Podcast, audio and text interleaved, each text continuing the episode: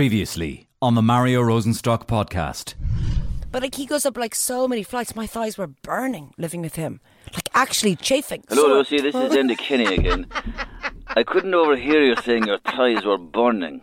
Now, that very much intrigued me. Would you like me to start chafing? eating biscuits No, no, again? no, no, please. Here I go. Mmm. Thighs are burning, Lucy. Oh, yeah. Lucy, I'll Yes. pass you back to Mario now. Okay, thanks, Santa. Just give us an old boom boom there, will you? Boom, boom. Oh, Jesus. I'm tugging away like mad here. Jesus. Don't like get sick.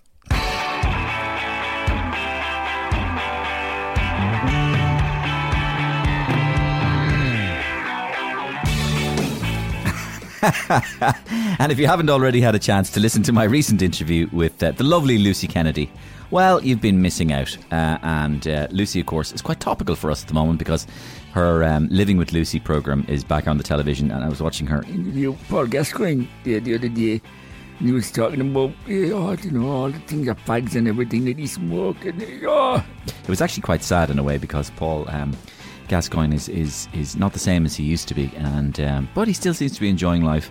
And Lucy, I must say, got great great mileage out of him, and uh, and I think she makes people feel at ease. She's a great interviewer, and uh, she's a fantastic sense of humour as well. And we had a great uh, Great, great conversation on the on the podcast. He was talking about check out, and then everything was together. He kind of sounded like um, Jack Charlton was in the back of his throat, actually, when I do that impression. Um, so make sure to swipe down a few episodes on the series and click and play that one. Um, uh, also, don't forget interviews with Ian Dempsey and Connor Sketches, um, the brilliant impressionist Al Foran, who I really enjoyed, Dirren. So there's lots of people who are like me that I've interviewed, but lots of people who are not like me that I've interviewed as well. But of course, do all that only after you've listened to this episode, all the way through if you can, because it's not every day you meet a man who drove across America with the great actor Sean Penn. Yes, he did. A man who developed a cocaine addiction through his friendship with a dealer named Cuban Mike. Yes, he did. Auditioned top Hollywood actresses like Renee Zellweger and learned rebel songs directly from Christy Moore. Peter Sheridan has done it all and has lived to tell the tales on this episode of the Mario Rosenstock podcast. You're in for a real treat with this one, folks. If you like fellas who can tell stories and tell them well, and have a great gravelly Dublin voice along with it, uh, then Peter is your man. Uh, he's a great author, author, Peter, playwright, director. He was my director in I, Keano um, back in all the way back in 2005, and we had a brilliant time together doing that. He has a new play called Philo, starting on October 21st in the Sean O'Casey Theatre in Dublin.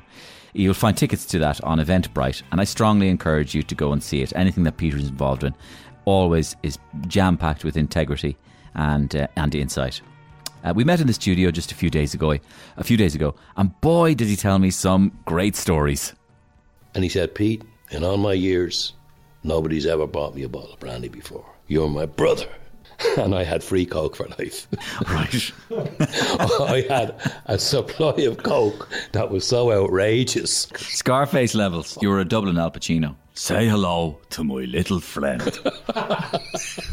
Roy Keane assumed that Roy was more of an Irishman than Mick. Mick McCarthy is an absolute true Irishman, a mm-hmm. warrior for us. Mm. He was a warrior as a player, mm. he was a warrior as a manager. And how dare anybody decry the fact that he's less Irish because he speaks with an English hmm. accent? That journey finished after a phone call he made to Robin Wright Penn. He got back into the car. He said to me, "Drive me to the airport in Colorado." I said, "Why have you get home?" He said, "It's it's Robin just gone mad about the kids, and I'm afraid she's going to jump state with them, and I'll never see them again. You got to get me to an airport." It's just you're a compelling storyteller, Peter, and I don't know, you're very easy to write songs about because I write songs about Irish heroes and you make Silken Thomas look like a fucking bore, to be honest with you. So I writ, I writ, So stay tuned for this great chat with Peter Sheridan coming up right after this week's brand new and exclusive comedy sketch. Now, the big story of the moment, of course, I couldn't get away from it this week on Gift Grub. All of my sketches this week on Gift Grub were dedicated to this uh, subject. And it's, of course, the reopening of uh, society, the so called Freedom Day, that hasn't really uh, transpired at all. And of course, a lot of the attention is focused on nightclubs, hasn't it? And uh, the kind of the ins and outs of uh, how we'll get around uh, uh, going to the nightclubs and all this sort of stuff. And it seems that if we're dancing, we can do pretty much whatever we want. I think Michael Flatley, I had him on the radio going, Jesus, be Jesus and be Gara, sure, if we just dance everywhere, dance up to the bar, dance into the jacks, dance while you're eating, dance while you're talking, dance while you're shift, everything. You can do anything if you dance, apparently. Um, but um, the Mario Rosenstock podcast hotline has been buzzing, of course, with messages from all sorts of people who are very excited about getting back to their favourite clubs. You might recognise some of them. Hello there. This is Professor Sam McConkey. Could you let listeners of your podcast know if they are intending on frequenting a nightclub uh, stroke discotheque establishment this weekend in order to gyrate or rise animalistically in one of those filthy petri dishes of bacterial transmission? Please exercise social distancing and remember. Uh, Masks are mandatory, uh, particularly while they are getting the so called shift revolting. Hello, Mario. This is Panti Bliss. Loving your podcast. Can you tell your listeners it's open season tomorrow night at Pantibar? Um, it's Raining Men special, two for one. Everyone's welcome. Everyone's coming. Even Leo. Ciao, ciao, Mario. Mario, this is Julian Benson of Dancing with the Stars. Girlfriend, what can I say? I love, love, love your podcast. But the nightclubs are open. The freedom has come. Liberation. This is Tamango's Tastic. My New Yorkers are going to be so on point tomorrow night. This is Restrictions Alicious. Hey, hey, hey, hey, Mario, Mario, Mario. This is the notorious McGregor. Nightclubs are open, baby. Open sesame. Even more opportunities to punch DJs in the face, eviscerating innocent bystanders, and paralyzing and decapitating defenseless old men to further sully my already tattered reputation. It's business time. Dr. Stoppage. There you have it. And don't forget that the Mario Rosenstock podcast hotline is open to everyone. You can send me a WhatsApp voice note anytime. We'd love to hear your stories, jokes, comments, anything that's on your mind. The number is 087 268 5459. 087 268 5459. I listen to everything and anything that you send me. So if there's something that interesting that you'd like to talk about, something that someone you'd, you'd like to suggest me to um, interview, some comedy sketch that you'd like me to do or that you've appreciated, drop me a line. I'd love to hear your voice. You can also contact me if you don't want to be heard. You can contact me directly on Mario Rosenstock at gmail.com. And again, I read and get back to all the people who have and will contact me. Thanks to everyone who's dropped me a voice note so far. I'm on Twitter at GiftGrubMario as well, and I'm on Facebook and all that other stuff. Thanks as ever to Currys PC World for their ongoing support of the podcast. They stock a great range. Here's the sales bit. They stock a great range of kitchen appliances if you fancy sprucing up your kitchen. And I can testify to that uh, personally because I've been up there, especially to the one in Blanchardstown, and it is a brilliant store full of stuff. I'm obsessed with their TVs, but anyway, that's another thing. Uh, and of course, loads of lovely gadgets and tech, tech like speakers and TVs and laptops and loads more. If you fancy treating yourself or someone else to a nice Christmas present, you could do worse than go to Currys. In fact, you could do no better than go to Currys. I'm, I'm bound to say that, though, aren't I? But they've been great supporters of this podcast, and thank you very much to everybody up in Currys uh, for your continuing support. Well, let's get to the chat, so, with Peter Sheridan. So many stories, so many opinions, and a good few laughs along the way. We worked together, as I say, full disclosure, on I, Keano uh, a few years ago, the musical about Saipan and Roy and Mick and uh, we were all wearing togas and all that sort of stuff. And uh, Peter was my director. And we started our chat there with Peter explaining why he got involved in this project in the first place. Well, you know, one of the big obsessions of my life is sport. And I love when sport and the arts meet. So some of my favourite things, I'm going to be talking later on about Billy Crystal. Yeah. Some of my favourite things are related to sport. So let me tell you a bit about the sport thing. I was absolutely soccer crazy growing up. My dad was a huge soccer fan. We weren't a Gaelic household at all. In those days, you were either soccer or Gaelic. We were soccer. So I lived for the weekend, the First Division, Man United. My dad took me up to Drumcondra Road when Liam Whelan's remains came in. Okay. And I held my dad's hand. And I was a Manchester United supporter for life. And still in, are. In that moment. Yeah. And still am. And my dad loved the football. Happy to see Ronaldo back? Completely 100%. It's amazing. Yeah. But when I was a kid, I was a very good soccer player. And I played for Sheriff United. I captained Sheriff United under 12. And then I was poached by a team from Ringsend called Bolton Athletic. Hmm. So I went to Bolton Athletic and I established myself there as a very decent player. And Billy Behan paid a visit to our house where I lived in He was the Manchester United scout, wasn't he? He was the Manchester United scout. So he told my dad I had real potential, keep an eye on me, and all of that kind of stuff. And we did a trial. There was a trial held in the Phoenix Park where they got together 22 young fellas, myself included, um, and we played a match. And I never, I didn't make it as a footballer. I wasn't that good. I was good, but not great. Uh, and I fell in love with the theatre at about the time that I could have probably dedicated myself to football. I discovered the theatre again through my father. My father introduced me to plays. And the reason my father introduced me to plays was we had a major tragedy in the family. My young brother died, Frankie. It's in everything that we write. It's in it's in our DNA. Jim, myself, we tell stories about it all the time. But when Frankie died, my father took it really, really badly. I think he kind of blamed himself on Frankie's death in some weird way. Um, and he took to the bed and he literally fell apart emotionally. And my mother took over the running of the house. And my mother was utterly and completely amazing in that period of our family's life. She held the ship together. She was utterly fantastic.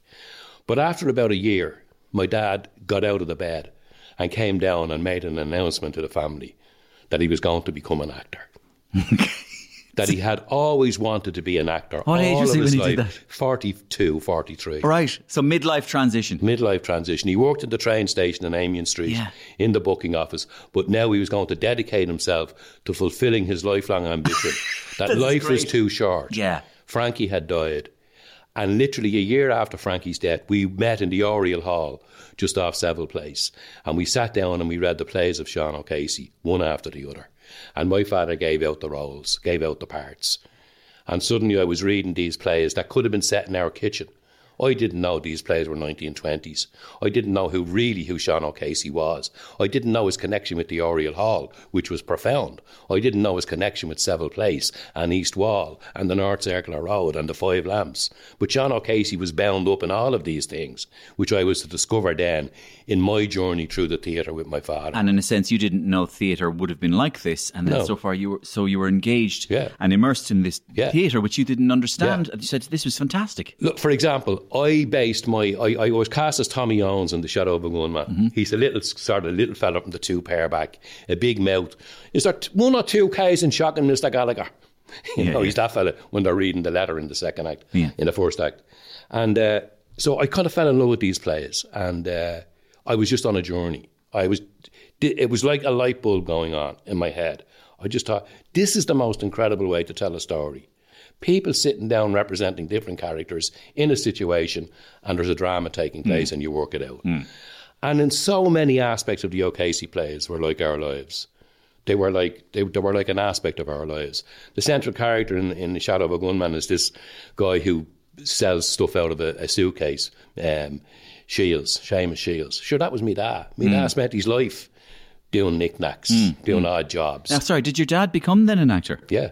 Okay, We start, he started a drama Yeah. society, the St. Lawrence O'Toole's so musical, he and followed through. he followed through. Cast himself as Seamus Shields, me as, and off we went on this journey, travelling around all the amateur drama festivals, winning loads of prizes, coming back, performing in the Oriel Hall, doing review shows. Then my dad loved a bit of review, comedy and drama mixed together. Then we did uh, Juno and the Paycock, where I played Joxer to my father's Captain Boyle. Oh, great! Now, it's weird for a father and son to play those two characters. Wow, what a but what a lovely way for a father and son to. I- incredible, incredible. And I mean, the fun and crack we had the two of us, especially in this, when they're eating the sausage Yeah. in the first act. Did your relationship change totally then from your father being one some of his life up to forty two years of age like this, and then that? Did your relationship with him totally change, possibly for the better? It, it changed in that it kind of almost became like a professional thing. I, I, I kind of realised that, um, you know, he he wasn't just my like emotionally. He, he never became that available again after Frankie's death. Hmm. He never really healed from that. Yeah. that was the that was the kind of the the tragedy that it was impossible to recover Yes. from. And in many ways, he, he kind of he kind of got lost, and he found the theatre, and I found the theatre with him. So in that whole in that lovely in that lovely monologue, Peter, you, you sum up your, your relationship, professional and mm. personal, with your father, mm. your love of theatre, your love of God, um, Beckett, and uh, and all of that. And for full disclosure, here we come, and you're directing me in I, Keano.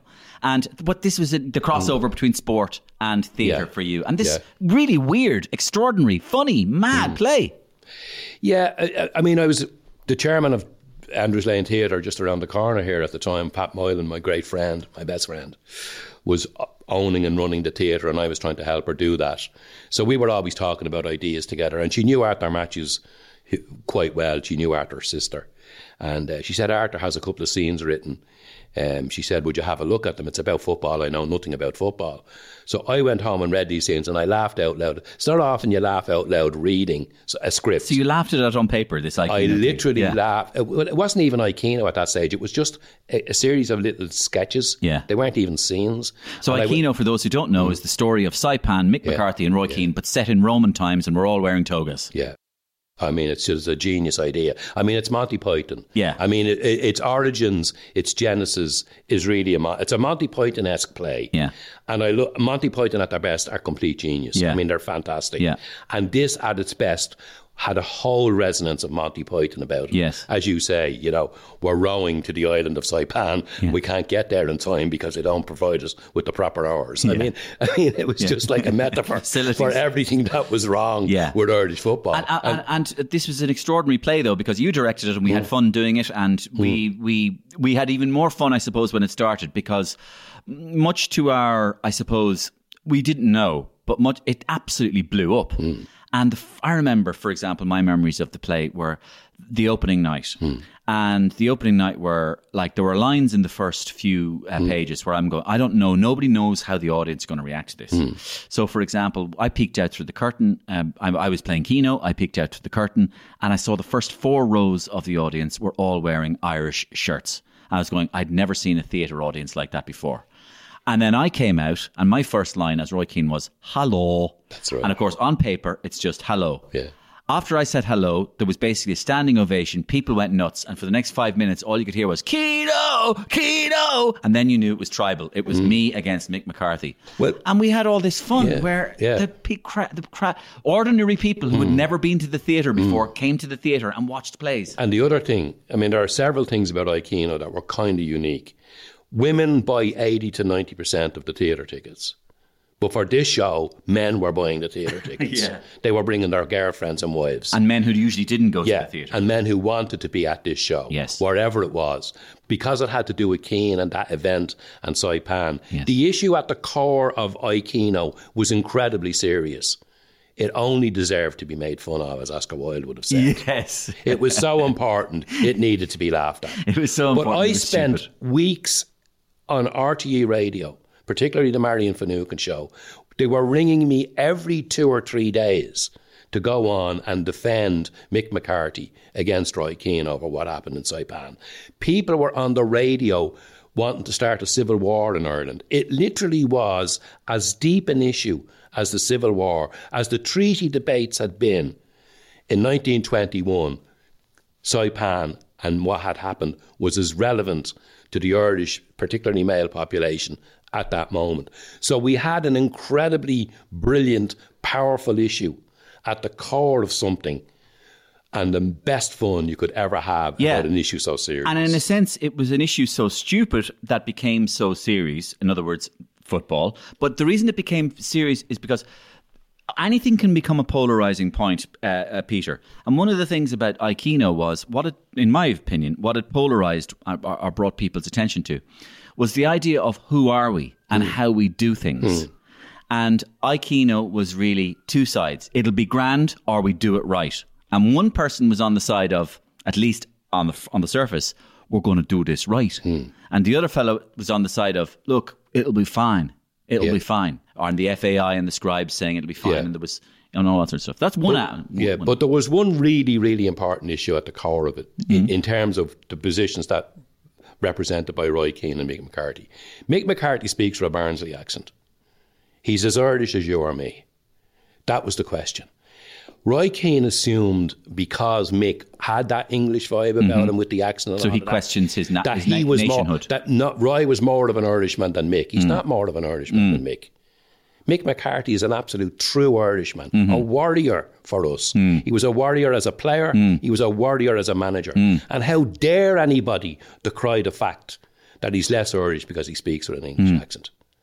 I thought that was really important. And it was really important that we deal and say something about that. And the play did say things about that. It did, but it also said things on other stuff as well, which is hugely important in Irish society. Things like gombeenism and the uh, waste and and and cheating and lying and lying about the waste. So, for example, this was seen through the uh, the the uh, FAI and their slovenliness, and then their the scribes then in their sycophancy and their mm. ability to mm. take uh, to take sort of bribes almost as for their for the, to shut up mm. about it all, you know. So it raised very big issues Yeah. about in a very si- silly, funny way, and it was just it was just great, great fun. Having said that, Peter, just now that we're on the I, Keano thing, obviously I was playing Roy Keane, right, and sometimes when you play somebody like that, you fall in love with them. And I had been performing them on the radio and have been since until now for years and years. And in a way, you fall in love with them, and it takes you need to grow older to try and step back from them. So I was on Roy Keane's side back in 2004.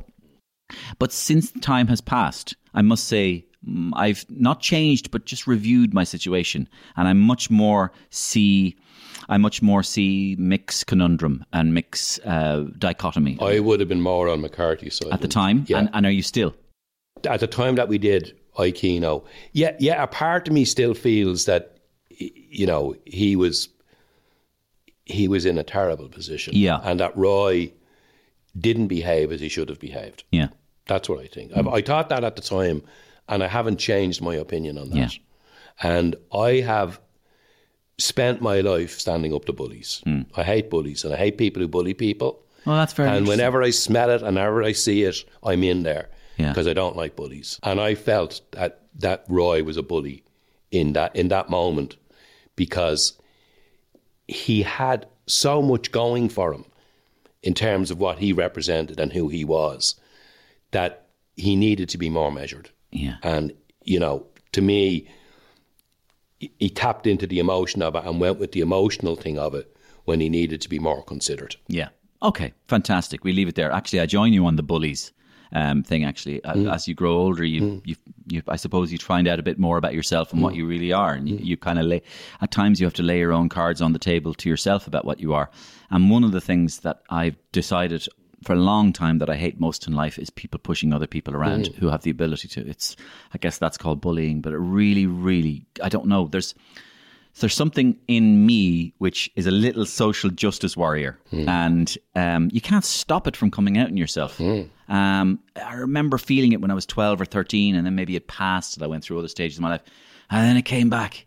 And every so often it comes back until I realize that's part of me. I just fucking hate bullies, and I hate bullying, um, and I hate people. Uh, I hate people um, taking advantage of other people, especially when they cover it up and pretend they're not. In other words, it's almost more admirable to be a bully in the open and go, I'm a bully, than a bully who covers up and bullies people pretending they're not a bully. That's more disgusting to me. But anyway, we move on. We did this play together, and of course, you'd come off the back of, you know, your whole life loving theatre and being a theatre um, producer and or a, a director and being a film director and being a playwright um, and you know Project Art Centre in the seventies with your brother and everything. A very vibrant time, and Gabriel Byrne and all these people knocking around, and some fun, and a very vibrant. Even in the world, the seventies was a wonderful time for cinema and theatre, and very creative. Even in the doldrums that was Ireland in the seventies. Um, but what I'd love to uh, uh, come to is jump ahead and, and go backwards in the story. And just this story the story of you driving around um, America with Sean Penn. How that happens, why it happens, what, sh- what, what, how, what happened during that drive. So, why did it happen? What were you ex- doing in well, I wasn't expecting that question, but it's a good question. Um, and it's obviously something I will never forget. Uh, I had always wanted to do something on Brendan Behan. Always. I mean, Behan grew up, the Behans grew up a couple of hundred yards from where we were. So I was na- I naturally felt an affinity to them.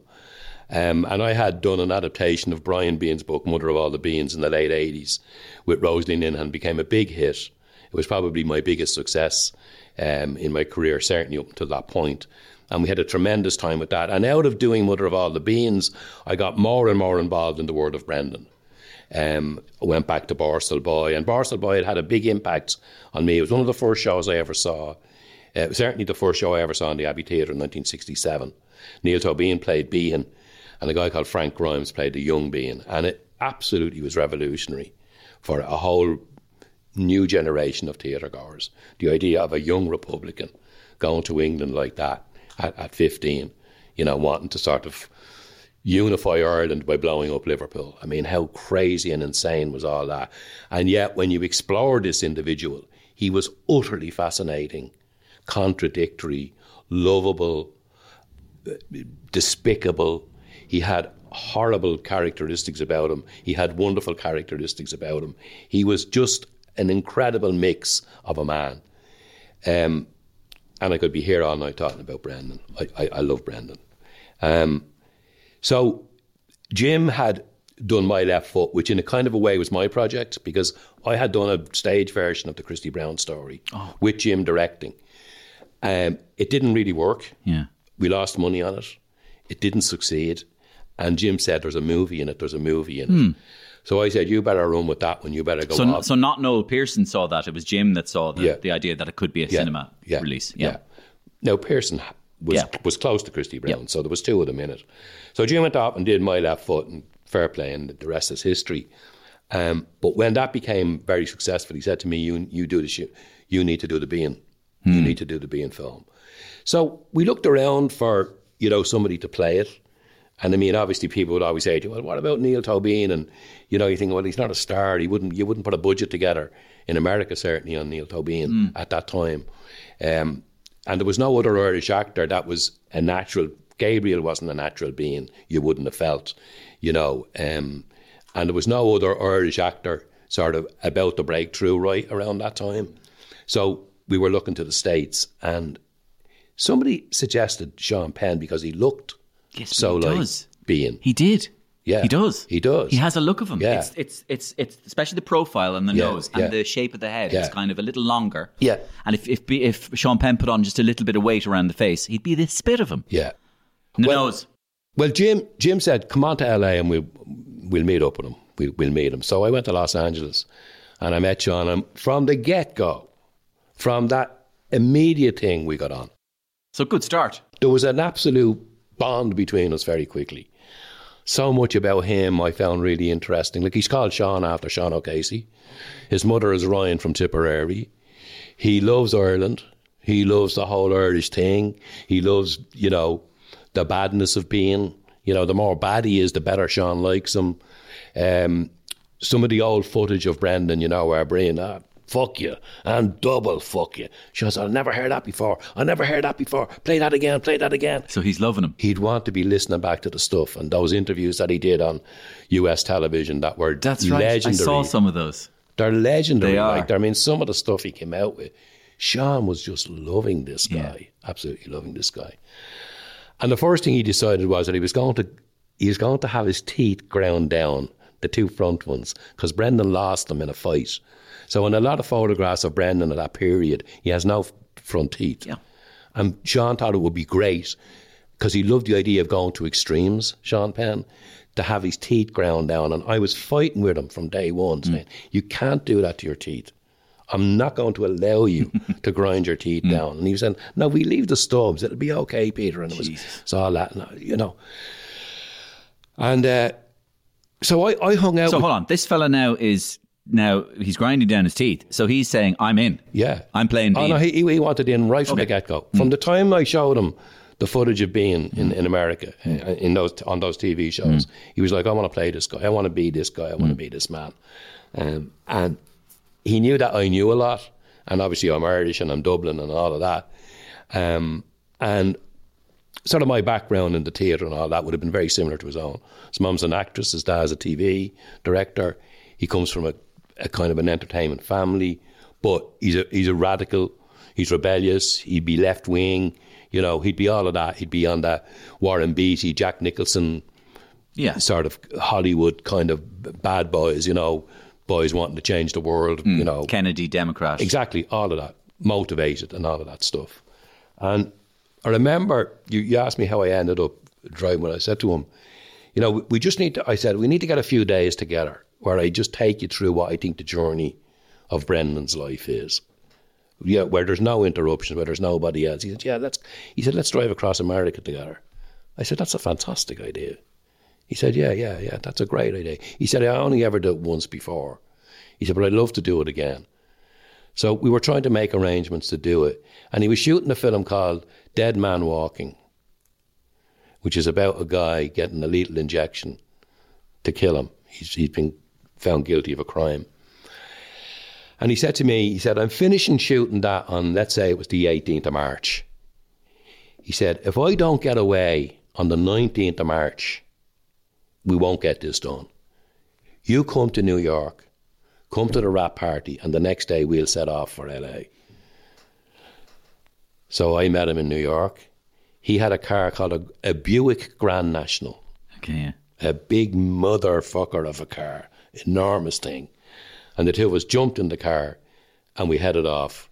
And the only thing we had in the car, I mean, at that time, mobile phones were enormous things. Yeah. Like you couldn't even get proper reception in a car with the phone. So you were kind of left alone and you would have to stop in certain places to make a phone Yeah. call and then you could make a call. But it was kind of uninterrupted. Now, his head after that movie that he had just made was completely melted. Hmm.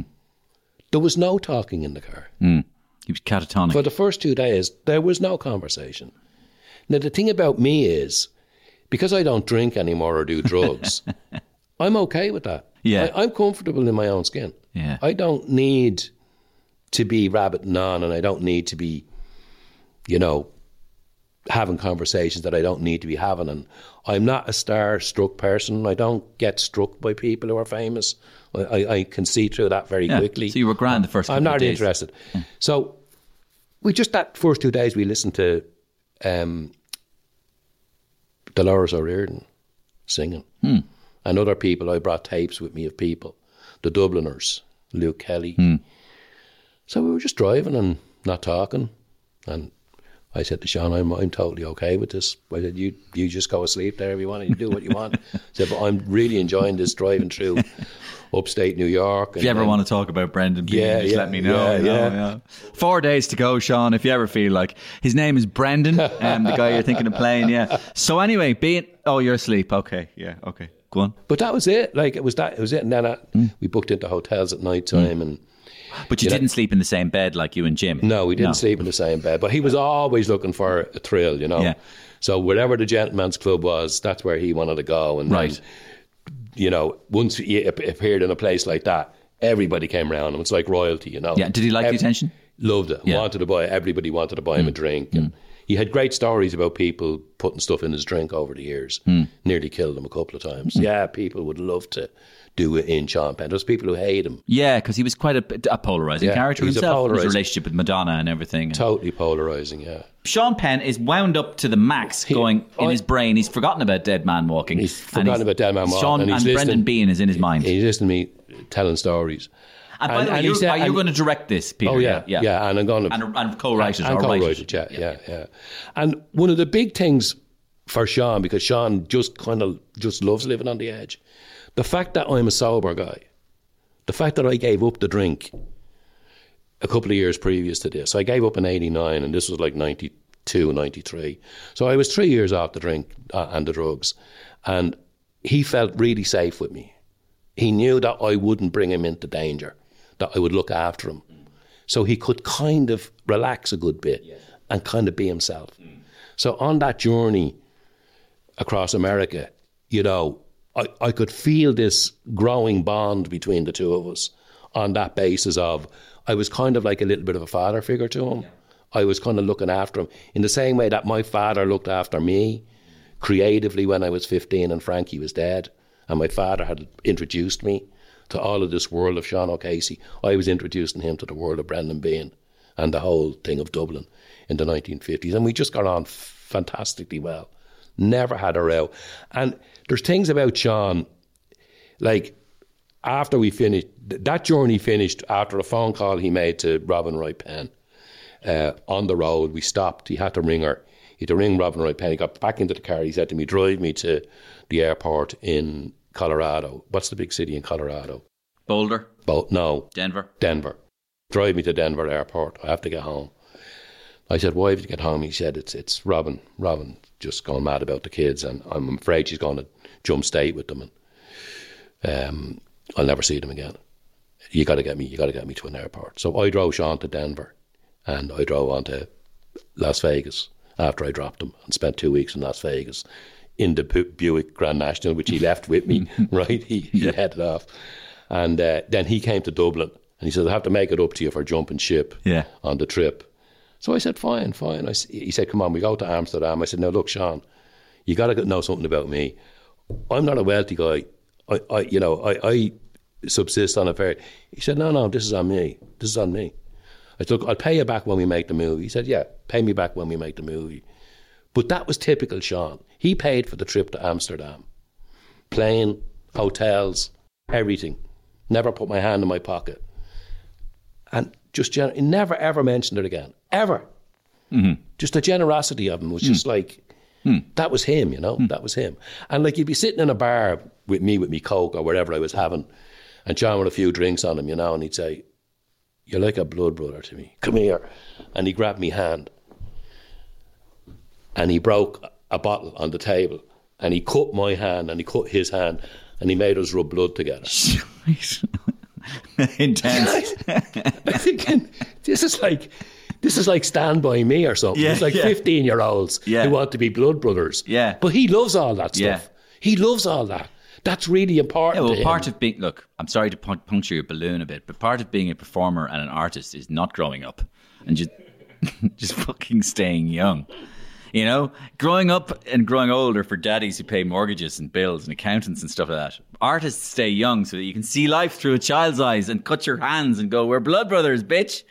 Um, yeah. So come on, the movie. So the movie, you know, I, I spent quite a bit of time in, in Hollywood auditioning. I mean, one of the great joys of doing a project with Sean Penn is every actress in the world wants to be in the movie playing his wife, which is Beatrice. And Beatrice I knew very well because obviously she outlived Brendan by a long way. And I got to know Bre- Beatrice in her later years very well. And I used to take her out to the theatre. She loved the theatre. And of course, her sister was an actress, Celia. Celia Salkeld uh, was a very, very well known actress in Dublin in the 50s, right into the 60s. And uh, so everybody wanted to play Beatrice. Yes. All the actresses. And were you at auditioning level now? Yeah. We- Okay, so oh, you're we were- seeing top actresses for the role. I saw Renée Zellweger when she was unknown. Wow. She was a total unknown. For Behan's wife. Yeah, yeah, yeah. Yeah. And she was kind of, she used to drive around in a, a, a VW van. Yeah. That's how she came. She came to the audition in a Very VW good. van. Excellent. And uh, she she was from a part of Texas that I know, Yeah. near Austin. And we got on great. Yeah. I got on great with Renee. And I got on great with um, uh, uh, Embeth Davidtz, the girl who was in um, with Liam Neeson in uh, Schindler's List. Oh, okay. Schindler's List. She was fantastic. South African actress, Mm. brilliant, brilliant. But like mad stories, the, the things the actresses would do Mm. to try and get your attention. As in to get you in the room or in general. Say they'd audition for Mm. you, right? And then on the way out, you'd notice they dropped something. Yeah. And I'd go to I'd go to tell them they had dropped something, and the casting agent would say, "No, no, no, no, no, no, no. It, it's a note for you to tell you something." So you'd pick up the note, and the note would say something like, uh, "I prayed to God today to put me in the right place to be this lovely woman, Beatrice. I hope you take me on." Right. L- like literally asking to be cast. Yeah. Like these are the I can't name No, names. no, know. don't. But we're talking about like some of the most famous people in Hollywood are Pulling stunts like that. are, are doing that stuff. Yeah. And then Well, they killed their granny for a part. I know, I know. So you're at auditioning stage and then? And then came back to Ireland, did more rewrites, the whole thing, you know, got the budget together. Budget. Yeah. Got budget. Got a budget How much? together. At the time at the time I think we were talking about eight million dollars. Yeah, okay. So pretty small to medium. small to medium, Mm. and we were in pre-production. I had a designer, had you know all of those other smaller parts cast. You had cast all the smaller parts. Sean is in. On the Friday before the Monday, he was to come to Ireland. He rang me and said he couldn't come. And why was that? Again, problems with, um, Personal problems. yeah, with His the wife. wife. Yeah, Okay. he said if I go to Ireland, I'll lose my family. And did that put the kibosh on the project? Yeah, killed it stone dead. Fuck. Yeah, What was the name of it? uh, the bells of hell. And the problem is that people who are not involved in this business, you know, outsiders, would always say things like, "But you could have got somebody else." Hmm. And here's the thing: in Hollywood, nobody does the project that Sean Penn just turned down. No, nobody fills in for Sean Penn. Do you understand? Mm-hmm. Good actors, actors at the top range level, they don't fill in. They don't take over when somebody like Sean Penn drops No. out. That's the, the Sean Penn dropout project. Yes. No, I, I wouldn't be doing that. Yes. It doesn't happen that way. No. You don't get people in that way. It just doesn't happen. Mm. And particularly with something like that, which is an Irish project of an Irish character. Mm. It's not even like they're playing American. Mm. It's a big deal of a thing to do to take on a, an iconic Irish figure like that. And you're just not going to get anybody. Did he ever contact you again about Ah, yeah, like I've, I've seen him many, many times Yeah. since then. And he always contacts me if he's in Dublin. Yeah, and he was did a thing with Mel Gibson, didn't he? Yeah, he did. Yeah, he did. I, I saw him. He had his, I think it was his fiftieth birthday. Was it? He had when he was here. I was at it. I Yeah. was I was there, and uh, you know, if I contacted him when I, if I'm in the states, if I happen to know he's somewhere, it's only ever friendly and yeah. warm and you know. No, he has look. He has he has bad sides to him. Yes. You know, he he dropped me in the shit. He killed my project. I mean, I always remember Embeth David saying to me, Peter, don't let Sean Penn kill your project. Please don't let Sean Penn kill your project. Because they know sometimes. And I remember um, uh, who was with Susan Sarandon? Who's the actor? Uh, Tim Uh, Tim Robbins. Tim Robbins. I had a, co- a coffee with Tim Robbins in New York one day with Jim, the two of us. And he was saying, Sean has to be ready, he said. If Sean's not ready, you won't do it.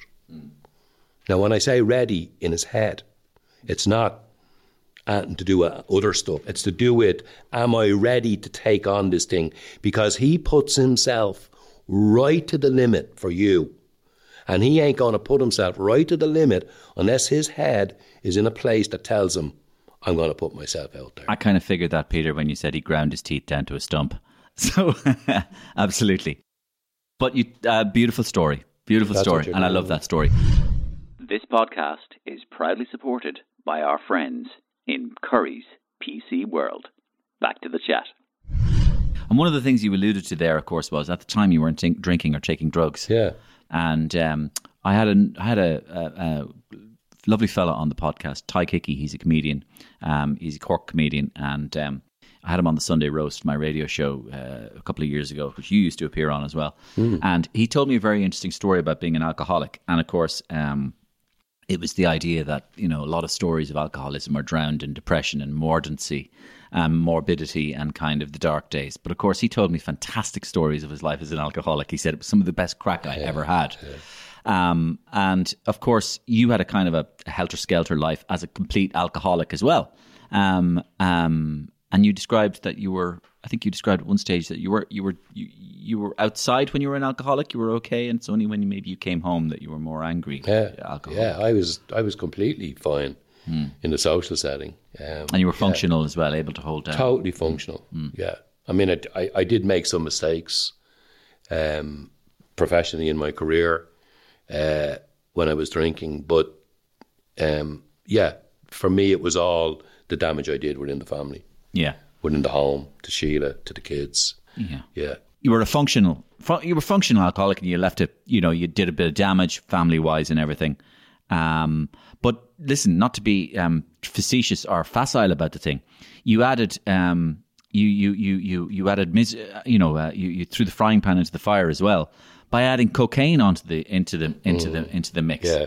And of course, this is perfect for an Irishman, of course, because cocaine has the effect of being able to sober you up so that you can drink more. this is true. This is true. And so you're there. Oh, I'm not a bit pissed. I get a bit of cocaine, and then it's, I'm sober as a judge. I can do more drink. I got my cocaine habit in LA, actually doing a play. It wasn't a film. Was it in the 80s? It was in the 80s, yeah. It was in the mid 80s. I was working with Colm Meaney, Oh, great. the great Colm and his then wife Barbara, who's since passed away. Uh, we were doing a piece on the hunger strikes, which I'd written, um, in a theatre in LA. But he was playing the lead and she was playing his girlfriend. And I was in a hotel uh, on 7th Avenue in, in LA, Mexican, mainly Mexican, uh, uh, Guatemalan, El Salvadorian workers, all those kind of guys. And the lead guy of all of this troop of immigrants was a Cuban guy who was known as Cuban Mike. And he was the local cocaine dealer. And I drank in the local pub. It was called Monty's of all things, like Monto Monty's.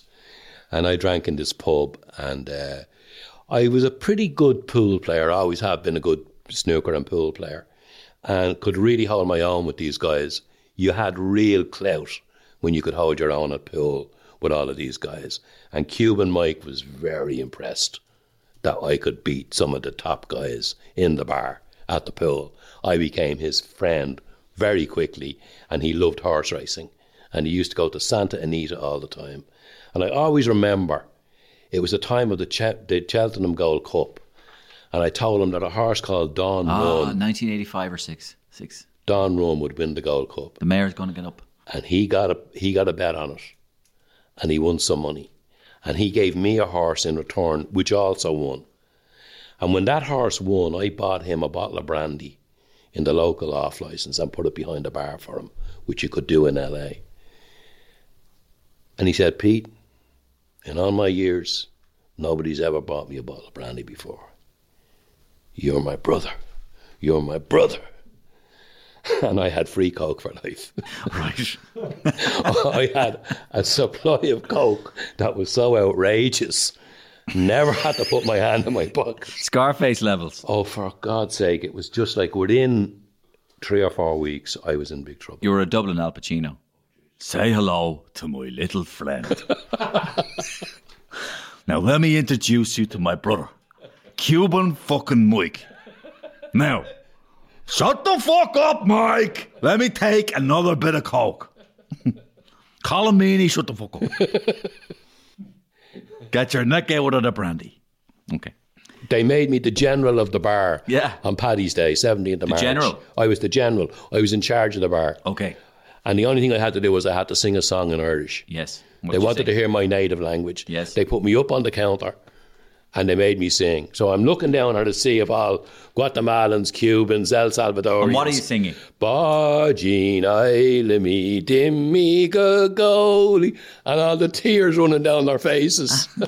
They at this Irishman singing in his native tongue. And Cuban Mike, Cuban Mike said, So Pete, what's the fucking problem over there in your country? I said, Mike, the problem is the British came over and they took our country over. What do you mean they came over? In what way? How did they come over? I said, in boats. He said, in fucking boats. He said, I thought your country was stuck onto them. I thought they came across your border. yeah. Like the border we got down south. I said, no, no, no, we don't have a border with Britain. Oh, for fuck's sake. That's as much as they knew about Ireland, you know? Yeah. And uh, so Cuban Mike was my was my local coke dealer, and uh, I came home to Ireland with a very nice habit of cocaine. that And was Ireland doing with. it at the time? Very small amount. Yeah. So It- this was it, this would have been yeah. you know the level I was at was like a level nobody else was at, Hmm. and I just I knew I had to do something about it. I like I knew. I stopped.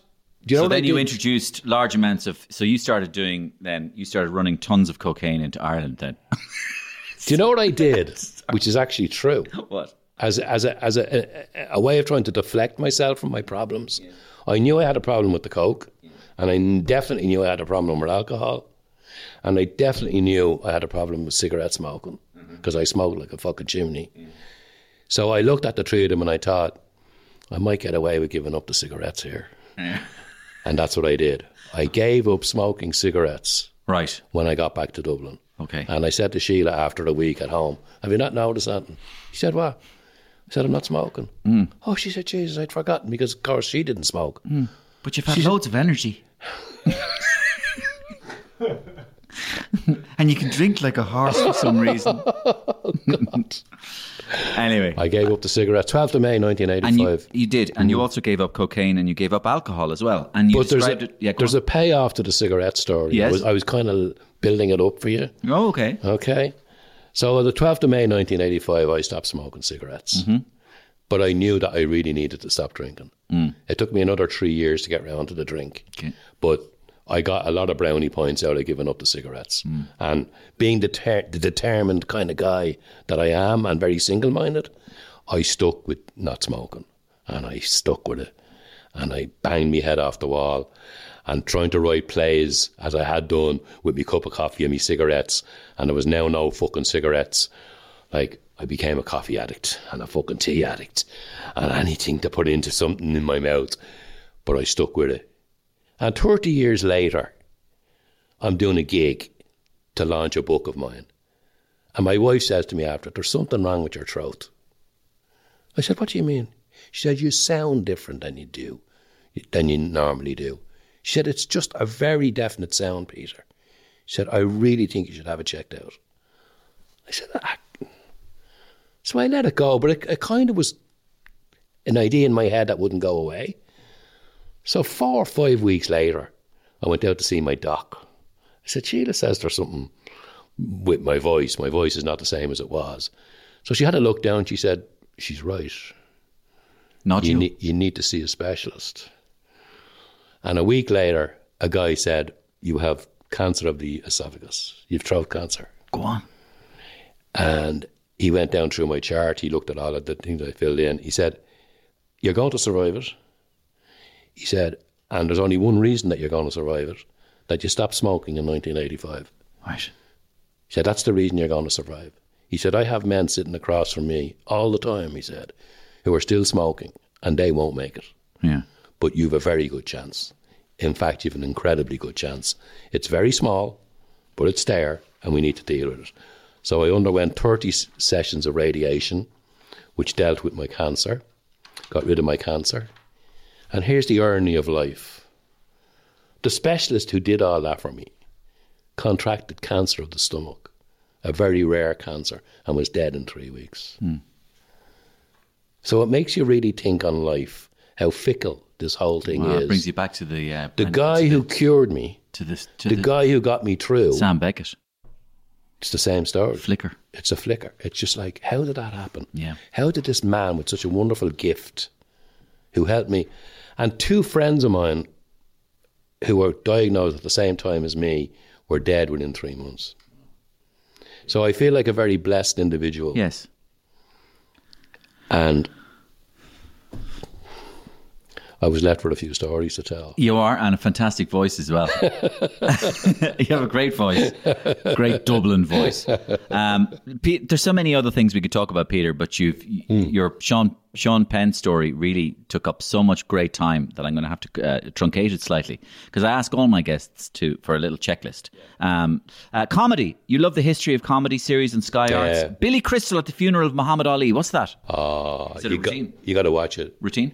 Well, he did a sh- I didn't know there was a show called 15 Rounds where he does his, his career in 15 rounds. He does Muhammad Ali's career, Billy Crystal.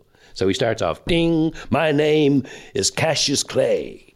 And he does the whole beginnings of it. and it is absolutely brilliant beyond brilliant. It is just, be, what makes it so brilliant is he's a white guy doing a black man, which shouldn't be allowed but it's brilliant. So you can't deny it. You can't be going at it. Oh, why are they letting a white? Because he also does Howard Cosell here in Zaire. Some people call it Zaire, but they're wrong. It's Zaire. The Rumble in the Jungle. Exactly. But he does Howard Cosell and Muhammad Ali. His Muhammad Ali impression just makes you cry. Right. It's so spot on.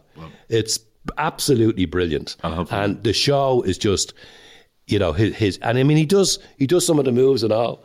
I mean, it, the crowd go mental for it. I will stick it's one it. of the great sporting things of all time. Out of nowhere, the state of Georgia, 1970, give me a license to come back and fight Jerry Quarry. Ugly Jerry Quarry. I couldn't wait. Only took three rounds.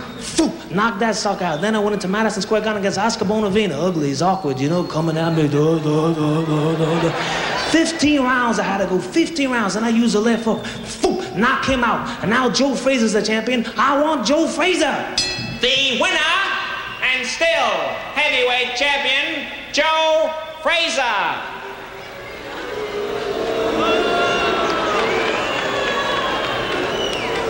I still think I won.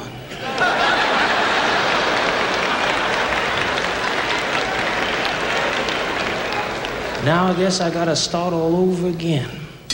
Finally, um, uh, uh, Peter, it's been brilliant talking to you. Um, we wanted to ask you: Would you like to be? Um, would you like to be interrogated by Miriam O'Callaghan? Would you like to be eviscerated by Roy Keane, or would you like to be celebrated by Christy Moore? Well, obviously it's Christy. Um, I had a drama project way back, a community project in the early 80s, and I asked Christy to come in and teach them a couple of songs. And this was the first song he taught them. There is a page in history when the workers first fought back, when the might of exploitation at last began to crack.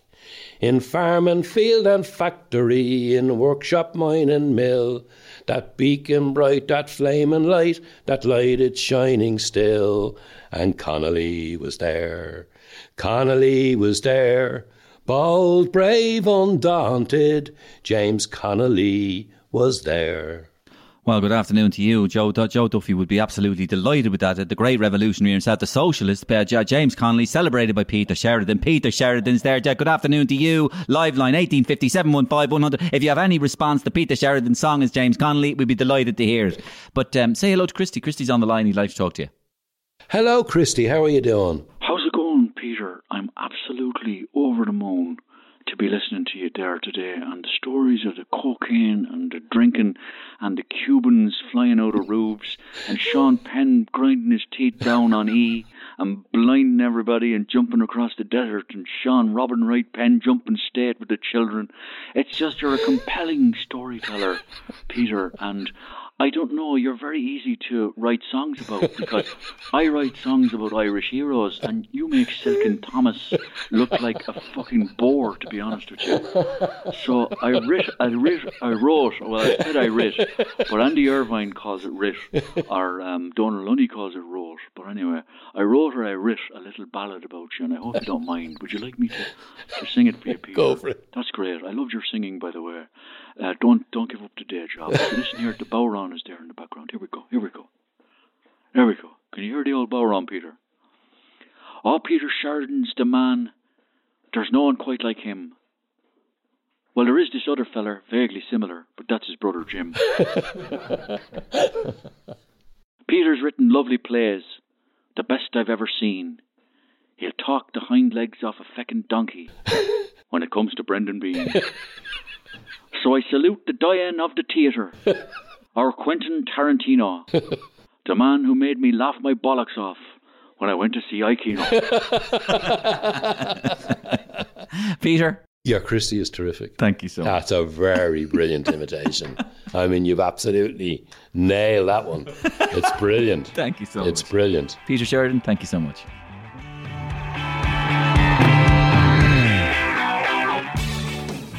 Okay, that's it. Make sure you go to see Peter's play Philo if you can. Tickets on Eventbrite are on sale, and more details here in the show notes uh, for this episode. Thanks for listening. Please subscribe to this uh, podcast. It's free. Please leave a rating. Uh, please leave a comment. Anything you want to do. It really helps um, with us continuing our podcast because the more volume of stuff like that happens, the more we generate a little bit of a buzz around it. Uh, thanks again to Currys for their ongoing support. And uh, thanks to you, most of all. Drop me a line, drop me a voice note. I'd love to hear from you. I'll be back same time, same place next week with another interesting guest and some more damn good comedy. Take care.